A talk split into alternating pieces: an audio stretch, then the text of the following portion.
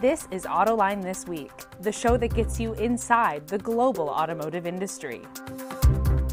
Autoline This Week partnered with the Consulate General of Canada in Detroit to produce this episode. Hello, and thanks for joining us on Autoline this week. Today's discussion is all about electric cars, yet again, but from a different standpoint. Today, we're going to look at the legal issues that are coming in that maybe the auto industry hasn't faced before, or their suppliers, or even the electric utilities. And joining me for the conversation today include Jennifer Tokarski, an attorney with Butzel Long, the law firm. Also, we've got Sam Abuelsamid, Associate Director at Guidehouse. Great having the two of you here to talk about this. And Jennifer, I'm going to kick it off with a very simple question. Is it true? I mean, are electric cars going to bring a whole lot more legal issues the industry's never had to deal with before? Well, I'll put it this way. I think it's going to bring a host of new legal issues that are similar but different than the ones we have today. And really, it roots itself in some of the complexity. What we have with EVs is a system that has the opportunity to interface with so many more technologies. Whether you're plugging in at home, you're plugging in on the road, these types of connectivity issues and connecting with uh, outside sources is something that really we don't see unless we're plugging in um, to get a vehicle diagnostic done. So it's going to open up new avenues that way. But all the same, it's really complex technology that is just going to make the complexity ramp up at an exponential level. Sam, how do you see it? Uh, I, I, agree with Jennifer. Uh, you know, we've certainly got some some new technology issues that are going to have to be dealt with, um, such as you know the liability issues around batteries, uh, with particularly fires. Uh, we've seen some some real issues pop up recently with the Chevy Bolt, and and there's been issues with other vehicles as well. Uh, but I agree that um, some of the I think where some of the new things are going to be are going to be around connectivity, um, especially when you get into areas um, like managing charging, uh, remote management of charging is going to be an interesting one. Uh, utilities obviously would like to get much more involved in that process of being able to turn on and off charging for people so that they can manage their, their the load on the grid. Um, that may lead to some some interesting issues for customers that suddenly find that you know they wake up in the morning and unplug their car and, and it hasn't been charged for whatever reason. Um, so there's uh, that complexity is going to play itself out in a, in a lot of different ways, I think. Let's dive into battery fires with electric cars right now because it's so much in the headlines. Jennifer, how do you evaluate this, you know, from a legal standpoint? You've got General Motors blaming its supplier. Its supplier doesn't want to blame its customer. And meanwhile, customers, I mean, uh, you know, people who have bought the car are being told don't park it in your garage. It might burn your house down. Don't even park it within 50 feet of another vehicle. I, I mean, I, I, just, just seems to be an invitation to all kinds of lawsuits. Well, as a consumer, I would absolutely hear that message. And depending on how sophisticated you are, you know, just the fear of I can't park my car in the garage, I can't park it near anything else. Where am I going to park down the street? What if I live in a big city? There's nowhere to park. I think that fear really creates a situation where we do have to be on our toes from consumers arguing either in the case of a fire where there is a lawsuit or even in kind of risking a, a diminution of value that the vehicle itself is worth less than when they bought it just because of, of those risks and the fact that you can't use it like you would a traditional vehicle. That being said, let's pivot for a second to, to kind of the blame game and, and who's uh, who is responsible. I think there's a, a big question there because really it's not just the battery itself. It's not just the vehicle itself, but there is so much to the architecture that really understanding each individual issue, whether it's the, the Chevy issue or any other battery issue, you really have to understand the full complexity of the architecture because when a supplier goes into a, a, a, relationship with their customer, they don't always have all of the facts. And likewise, the OEMs, the, the, the, the Ford, the GMs, they may not know everything either that's going on on the supply side. So really, there's a lot of opportunity for improved communications and improved understanding. But it, it's one thing that it's really hard to blame one side or the other right off the tick without a lot of investigation. Sam, how do you think this is going to be resolved between GM and LG Chem, which made the batteries that go into the Chevy Bolt that are causing these fires. GM says it's identified a couple of manufacturing defects, but even if it turns out this is all LG's fault and GM hands it the bill, which it now says could be $1.8 billion, I mean, something like this could cripple a supplier. Uh, what do they do? I mean, can, do they have insurance or how, how do they get around this or do you even know? Yeah, for a supplier like LG, uh, they're part of a much larger conglomerate, the LG Group, that is involved in a wide variety of businesses. So I don't think that LG specifically is going to be crippled by paying a, a five you know, or two billion dollar bill or you know, up to two billion dollar bill to replace these batteries. But um, for you know some other companies that certainly could be an issue. Uh, you know, I mean, it's always been, uh, or at least for a long time, you know, part of the the way the auto industry works is that if there is a defect that requires a recall or, or some sort of warranty work. Um, if it's a defect that was caused by an issue from the, the supplier, supplier usually picks up a big chunk of that bill. In this case, following up on what Jennifer was saying about uh, complexity, there's more to it than just the cells. Yes, they seem to have identified a manufacturing issue with the cells, but um, there's also uh, other aspects of this, you also have the design of the battery pack itself that the cells are integrated into. There's the battery management system that takes that manages uh, you know the output from all the modules uh, within the pack and transferring power back and forth between the battery and the rest of the vehicle. And you know, I, Jennifer can probably answer this better than I can in terms of liability, uh, but it seems like you know there's there's the potential of uh, you know someone were to sue GM, you know, is GM partly responsible because perhaps they didn't design a battery management system or they didn't design the pack in a way that it, it was resistant to these fires. Uh, so, yeah, LG may be the root cause because of the, the manufacturing defect of the cells, but there's a, lo- a lot of other pieces that may have potentially been able to mitigate the problem. So, Jennifer, let's talk about that uh, culpability for liability. Uh, what do you think is going to happen between LG and General Motors? And what lessons can other automakers and battery suppliers take from this case?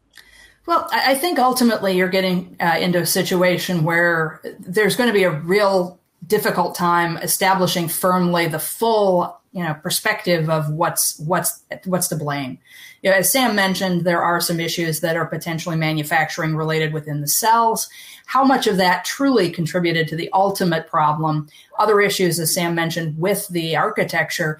Um, you're dealing with a situation where there's likely a kind of a mutual culpability. There are there are knowns, there are unknowns that that went into the design. So I, I think naturally GM is going to want LG to pick up as much as humanly possible. Likewise, LG really wants the full uh, the full perspective to be understood that it isn't necessarily only these manufacturing defects that went into causing the issue. So likely you'll either end up in court or more likely probably some form of um, arbitration. Um, really kind of a closed universe, which you'll find a lot of suppliers and, and OEMs going into uh, to try to deal with these issues, hammer it out, and find a resolution. So I, I think you'll find um, what will likely happen is some form of arbitration. The number will be between zero and very big, and uh, they'll end up. Um, nobody will ever necessarily know because it most likely won't be public. And are there lessons to be learned for others, or is this just stuff that happens when you make cars? Well, I, I think the answer is yes and yes. Um, first off, any manufacturing defect and things like that are just normal parts of, of the process. Understanding that things will happen, the supply chain has its limitations, um, responding to that in a very quick way, making sure that you're able to quickly isolate what vehicles could potentially have the issue. That's almost kind of normal block and tackle for the industry. Um, so, kind of expanding beyond that, I think for anyone who's going into the EV market, those specifications couldn't be more critical.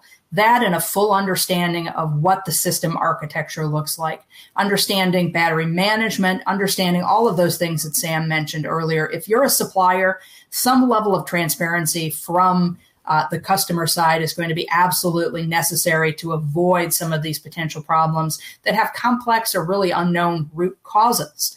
Um, the more that you know, the more that you're able to understand the environment you're in, the better you'll be able to design. And worst case scenario, if something does go wrong, you'll be able to respond more quickly and limit the scope of the problem. Okay. Yeah, one of the the thing the things oh, that have uh, been done in the auto industry over the last several decades is implementing uh, quality processes. Uh, that the goal of that is to try to catch issues as early in the process as you can. And, and, I mean, this actually, you know, goes back to the 1950s, you know, the work of uh, J. Edwards Deming and, uh, and others trying to catch th- those issues early on and address those. You don't want these things lingering in your process.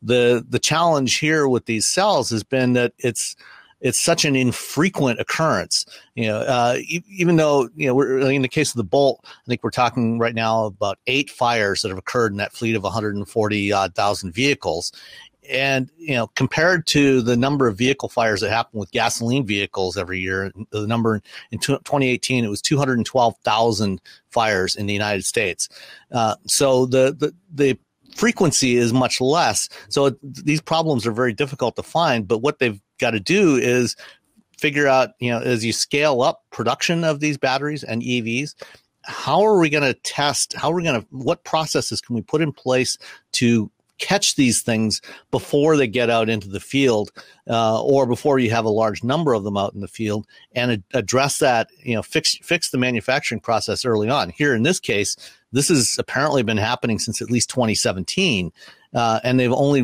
now started to really figure out what's what's going on. And John, let me build off of that for a second from the legal side those documents, kind of the, the, the, the, nuts and bolts of what we do in the industry, um, looking at the potential defect failure modes, looking at what we're doing to control those, our DFMEAs, PFMEAs, and control plans, those will absolutely be critical in any litigation or any arbitration that comes from any battery issue. So, in other words, you know, DFMA designed for uh, manufacturing and assembly. Uh, if if you have that process in in in place in your manufacturing operations and, and your design operations, that helps you in court?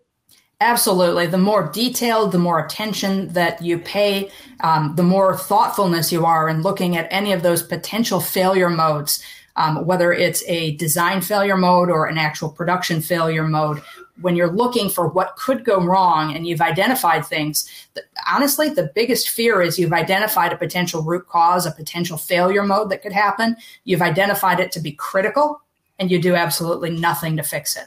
So that's where some of the weakest links are, where court cases can be won and lost. So absolutely, I, I, I I think that uh, when you look at it, the manufacturing engineers, the design engineers, and the quality engineers are absolutely mission critical into making sure they do that right up front, and that can have major legal consequences later.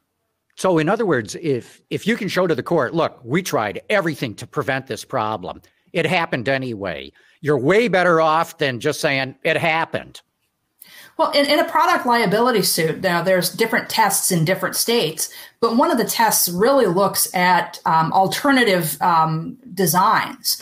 And if you have no really reasonable alternative designs that you can implement, you know, if it if you could make it absolutely 100% safe, but it's going to cost a million dollars per vehicle, you know, that legally isn't necessarily a requirement. So identifying that you have tried different uh, design efforts um, and at least, if nothing else, recognizing that you have found that potential defect and you have tried things either in the process or in the design to try to alleviate and avoid it, trying to mitigate it, that's really absolutely just so important from a legal perspective. Wow. Great advice for any engineers or even managers who are watching this right now. Uh, let's move beyond the batteries and the cars themselves to the charging infrastructure. Sam, what kind of legal pitfalls do you see as you know, electric cars have to go and use a totally new fueling system. Yeah, I mean, there's um, certainly going to be challenges with home charging infrastructure. Is is one case uh, with the installation process. Um, we need to make sure that things like building codes are followed and that chargers are installed correctly by uh, licensed electricians, that sort of thing. Um, at the public charging level, uh, there you know there's always the potential, especially when you move into DC fast charging. The more power you're putting into the vehicle, that increases the risk of things going wrong. And so we need to make sure that uh, that those systems, those those uh, that charging infrastructure is safe, has been properly installed, it's controlled properly, uh, and and isn't overcharging the vehicles because that could cause uh, damage. Uh, so there's there's a wide variety of places again where things can potentially go wrong, uh, or um, potentially you know uh, they could you know the the these systems could be sabotaged, uh, you know, vandalized, uh, that could cause some issues. Hopefully, those sorts of things would be reasonably easy to detect and uh, address. Uh, but uh, it's it's they're still you know these are all the t- you know uh, just as with the design of the vehicle you have to consider all of the things that could potentially happen and take uh, all reasonable measures to to try and address uh, that and make sure that it, that you mitigate it as much as you can. We've got another issue here too, Jennifer. My understanding is uh, uh, how utilities are regulated varies very much from state to state. And uh, right now, we've got public charging stations, which are buying electricity from the utilities, which are highly regulate, regulated. But I don't believe the the retailers, the the chargers, are are that regulated. Uh, is there potential issues here? Because I know, for example, uh, the charging stations, at least in in this area in Michigan where we live, cannot even sell electricity by the kilowatt hour. They they sell it by a, a, unit of time, let's say a half hour or something like that. What, what kind of legal issues do you see in the regulation of all this? I mean, I just see a host of opportunity. To be honest with you, I, I look at it from the perspective that we have a blank slate.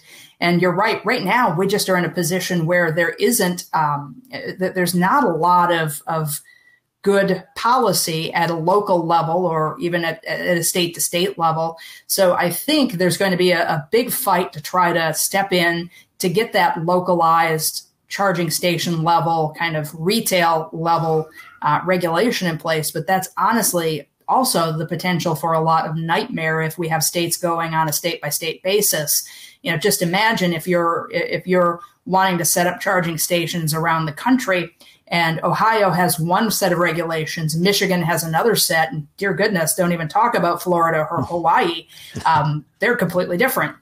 So the the fear of creating that patchwork is just one that I think is is um, it's a frightening opportunity, but there's still a lot of opportunity to step into that place because there's nothing. There really is nothing there, John. Wow. Hey, John, uh, just to, to follow up on that, one of the um, interesting areas that you know referring to that patchwork that um, where there's been an opportunity that we haven't been able to take advantage of yet is vehicle to grid integration.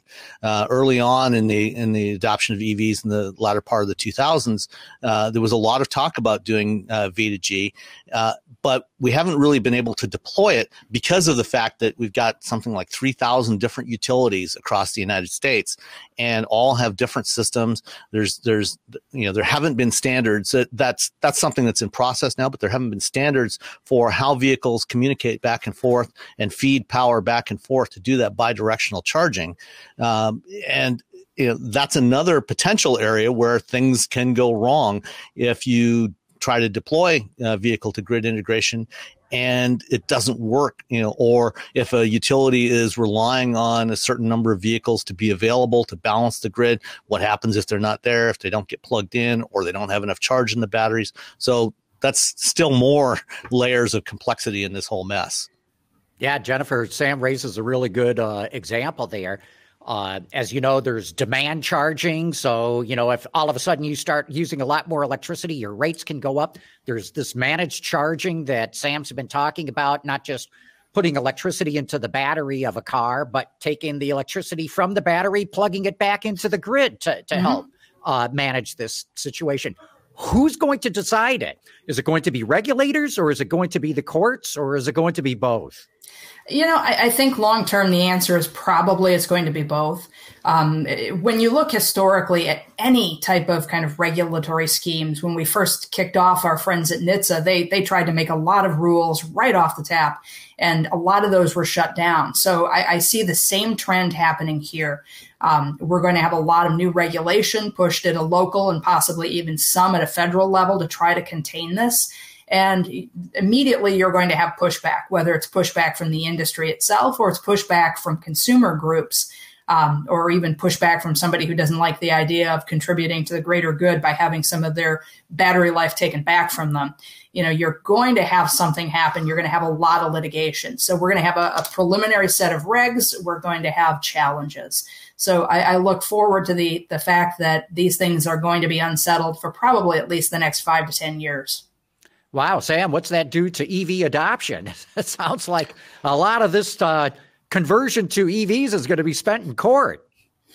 Um, some of it will. Uh, you know, I think we're still so very early in the adoption curve that you know the the the impact on you know the the all the drivers out there and vehicle owners out there right now is still extremely small. I mean, we're talking, you know, still barely two percent of vehicles are sold in the U.S. are plug-ins you know that's going to grow but out of the total vehicle fleet of roughly 90 290 million vehicles registered in the US and we've got about less than 2 million of those are plug-in vehicles so we're just getting started by the time that there's we start to see a critical mass of EVs on the road hopefully we will have worked through some of these issues and and started to resolve them and, and get uh, get some alignment across uh, the different stakeholders there's so many issues that we can talk on here, but I want to go back to batteries for a minute too. And uh, Jennifer, there's got to be intellectual property issues surrounding battery design as automakers work with suppliers and vice versa, and those suppliers work with yet other automakers too.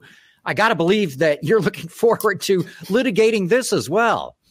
Uh, intellectual property is a perennial issue, and, and I think this is you know even more so um, with some of these technologies and the fact that, that the companies developing them are really not necessarily your traditional i mean they're not your traditional widget suppliers right? You know we have a lot of interesting formulation. There's a lot of chemistry involved to a degree. There's a lot of kind of um, connectivity issues involved. So you have a, a novel set of areas of patent law that you're dealing with when people actually get uh, intellectual property protections in this area. And it's not just the patentable things. It's also um, th- there's also a reliance to a degree on certain code programming and kind of the integration of the whole vehicle itself. So that's just an area that is exploding and I'll, I'll, give you kind of an anecdote that I've heard recently, John. Um, a lot of the um, automakers are changing their terms and conditions, not only with respect to um, intellectual property, but also also with respect to software. Um, there are some that really never even had terms and conditions dealing with the software aspect. So any of the control mechanisms, they were lightly protected. So I think from that standpoint, you now have a, host of new opportunities um, to challenge because those software uh, intellectual property provisions are to a degree far more draconian than just simply, you know, who owns the flywheel or who owns the fastener patent. It's it's going to be a nice, big, complex area, and I, I think you're right. I hate looking for legal, you know, legal ghosts under under every rock, but this is going to be an area that could potentially be rife with challenge.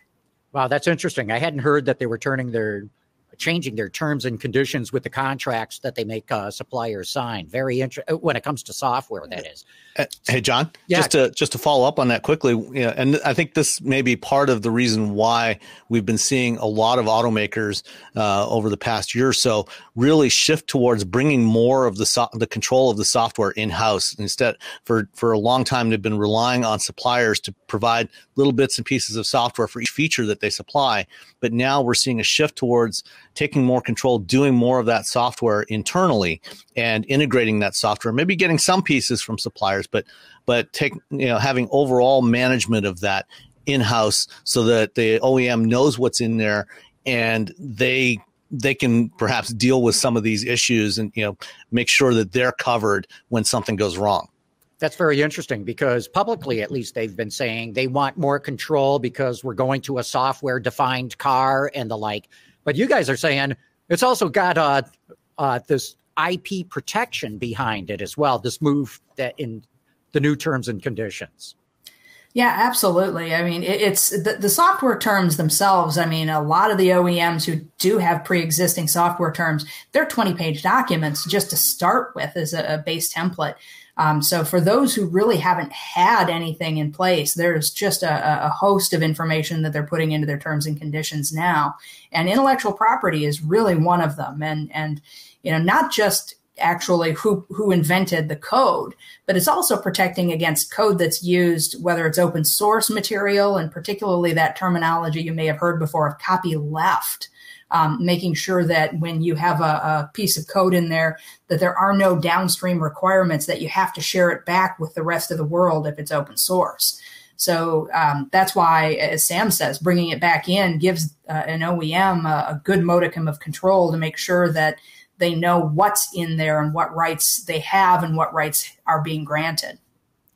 Well, I know we've barely scratched the surface here of all the different legal issues that are going to arise with electric cars, the batteries that go in them, the software that defines them, uh, the, the charging stations, the the fight between the retailers and the electric utilities. I, really uh, like the fact that you guys covered so much in uh, such a short amount of time here. I know there's a lot more that we're going to have to get into on a, on another show, but Jennifer Tokarski from Butzel Long, Sam Abuelsamid from Guidehouse Insights, thank you for your information today. Thank you, John. Thanks for having us. And of course, I want to thank all of you for having tuned in. Autoline This Week partnered with the Consulate General of Canada in Detroit to produce this episode.